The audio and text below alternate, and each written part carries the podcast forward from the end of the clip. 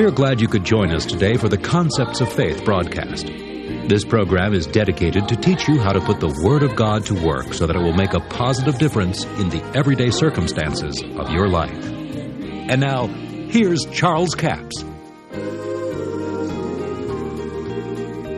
Now, see, this is a Bible principle. God chose this. I didn't choose it until after God chose it. And he says God chose this method. Now, God could have done it any way he wanted to, but he chose to do it this way.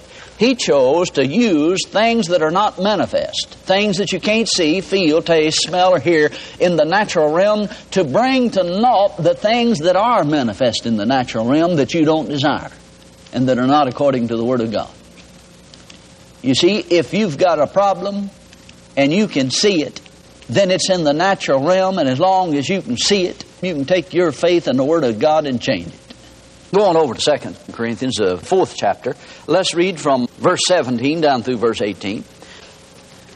Well, we'd do it an injustice unless we read verse 13. Let's read it. We having the same spirit of faith, according as it is written, I believed, and therefore have I spoken. We also believe, and therefore speak.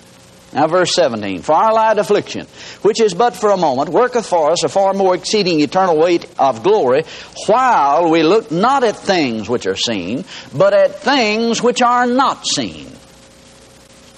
You see, it's easy to believe God when you're in the atmosphere of a Bible school, but when you get out there and begin to see all of the problems and situations that you're facing in life, you're going to have to learn to look at the unseen. The unseen realm is the powerful realm. While we look not at things that are seen, but at things which are not seen, for the things which are seen are temporal, but the things which are not seen are eternal. Now, here's the principle that God has ordained. This is the principle that God used all through the Bible from Genesis to Revelation. It is the principle that Jesus used in all of his ministry, and it is the principle of calling things that are not as though they were. Now you see God doing this.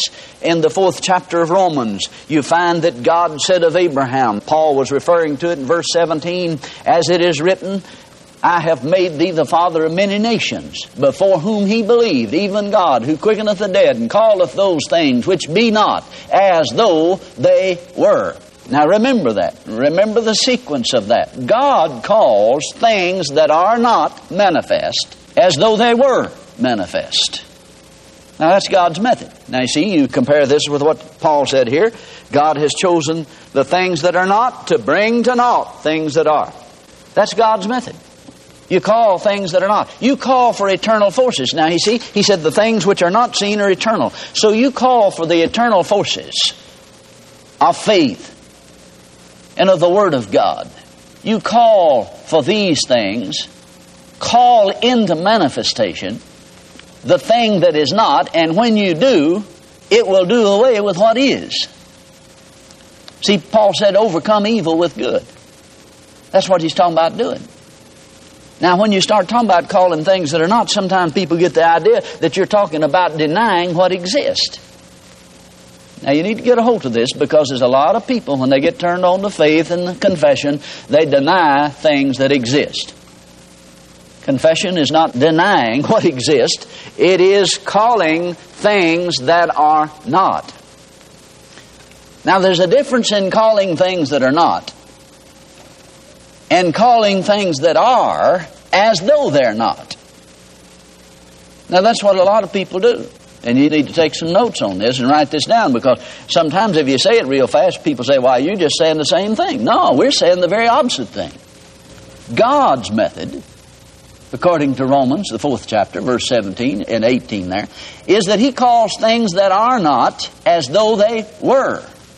In other words, he calls them into manifestation.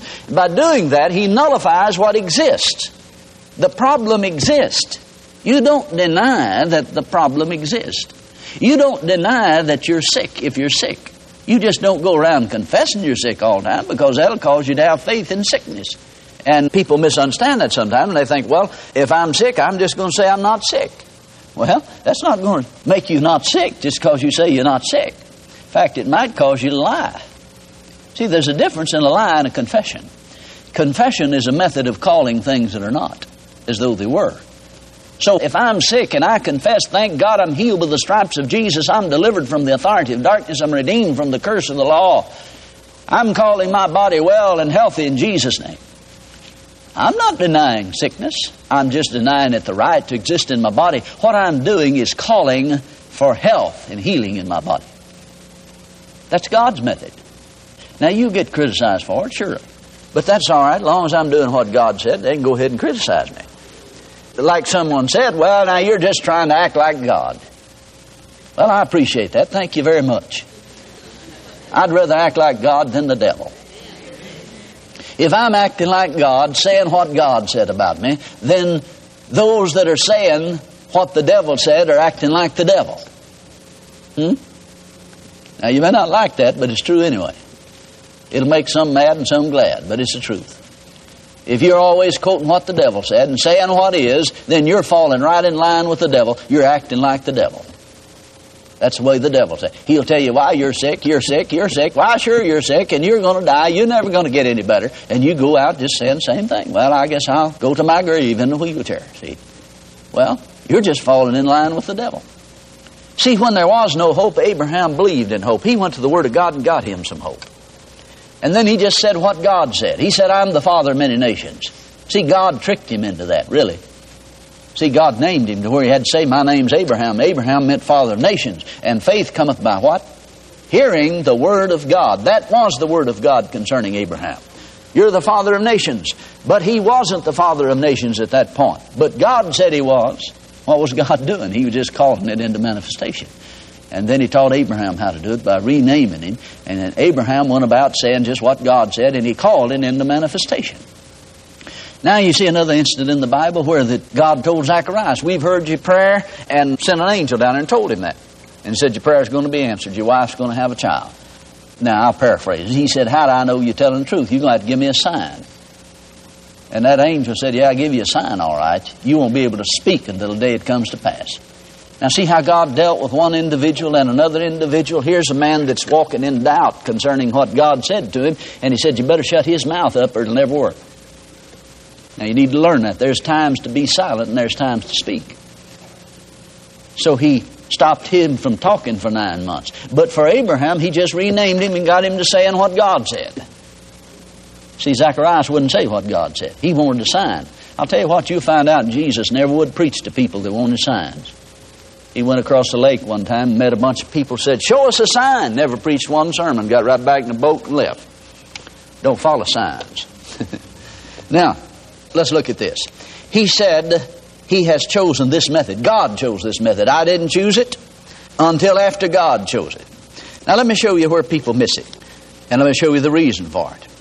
Somebody says, Well, I'm just going to deny that I'm sick. I'm saying I'm not sick, I'm not sick, I'm not sick. Or maybe they're saying, I don't have lung disease, I don't have emphysema, I don't have emphysema. If you could get rid of it that way by denying it, you might die with cancer. That's not the answer. See, if you call that in for manifestation, you might still have some other disease. But see, God's method is to call the thing that's not, not to deny what is. You don't call things that are as though they're not. You call the thing that is not manifest as though it were manifest. And if you were going to do that concerning sickness, you'd say, Thank God the Bible says that I'm healed by the stripes of Jesus. I'm redeemed from the curse of the law, and the curse of the law was poverty, sickness, and spiritual death. And in the name of Jesus, 1 Peter 2.24 said I was healed by stripes, and I'm confessing these things and saying them in the name of Jesus, and it's causing faith to come. See, you're calling, and I'm calling my body well. Body, are you listening to me? I'm telling you, you're well in the name of Jesus. And somebody said, well, I know you're just lying because you're hurting. I may be hurting, but I'm calling for the thing that's not manifest. They say, well, how can you say that your body is well when you're sick? That's all the more the reason you ought to say it. You're calling for the thing that's not. You're calling it into manifestation. I'm not trying to convince you that I'm not sick or I don't hurt. Now, if I am, I'm lying, see? That's the difference in lying and a confession or calling things that are not. If I'm trying to convince you that I've already have something that I don't have, literally have it, then that's a lie. You might as well just admit it. That's a lie. That's not a confession. It's a lie. But if you hear me saying, Thank God my body is well, I'm healed, I'm delivered, I'm free from sickness and disease, and I'm calling my body well, and you go off and say, Oh boy, I don't have a pain in his body. Well, you just heard me calling things that are not. I didn't lie to you. I wasn't talking to you. I didn't care whether you heard me or not. A little rather you didn't, because you're liable to misunderstand something I said, you see. Now, see, I'm calling for the thing that's not manifest. Now let's move it over into another area where you can understand. Somebody might say, well, thank God, I'm going to confess that I don't have any debts. When in fact they owe everybody in the country. See, there's a lot of people. Now let me just say this right here. There's a lot of people get hung up on this scripture, owe no man nothing. And they think, glory to God, that's what I'm going to do. I'm going to owe no man nothing. And they won't borrow any money at the bank to meet their bills when they come due, even though they don't have the money to meet them.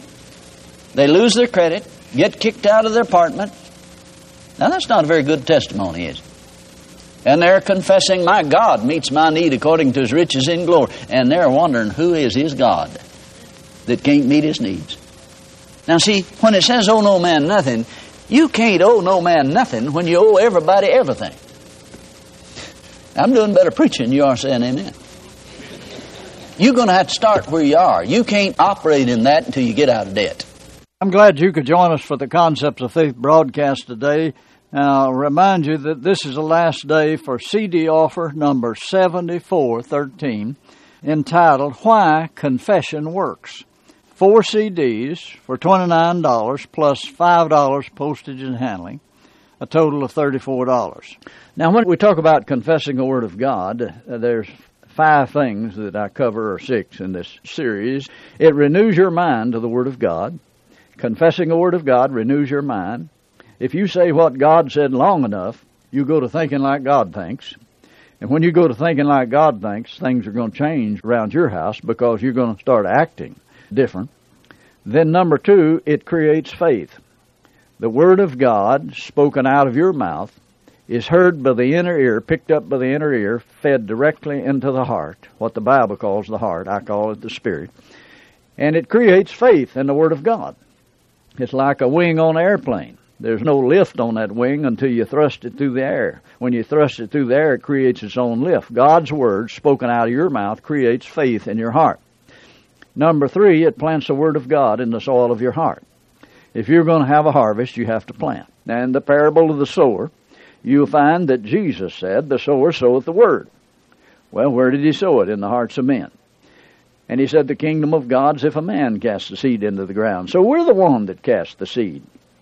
You speak the word, you proclaim the word. Number four, it sets the law of faith in motion. Jesus said, He shall have whatsoever he saith if he believe and doubt not his heart. So if you say what God said about you, then you'll possess the promises of God. But if you're always saying what the devil said, you're going to possess what God doesn't want you to have.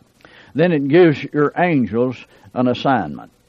That's offer number 7413. Four CDs for $29 plus $5 postage and handling, a total of $34. We have a toll free order line 1 877 396 9400. 1 877 396 9400. Until Monday, this is Charles Capps reminding you that the enemy is defeated, God is exalted, and Jesus is coming soon. To order the product offered today, call 1 877 396 9400 or write Charles Capps, P.O. Box 69, England, Arkansas 72046. A complete list of CDs, books, and DVDs are available online at charlescapps.com. Through the website, you can listen to this radio program again and subscribe to our podcast. This broadcast is sponsored by Charles Capps Ministries and our listeners in this area.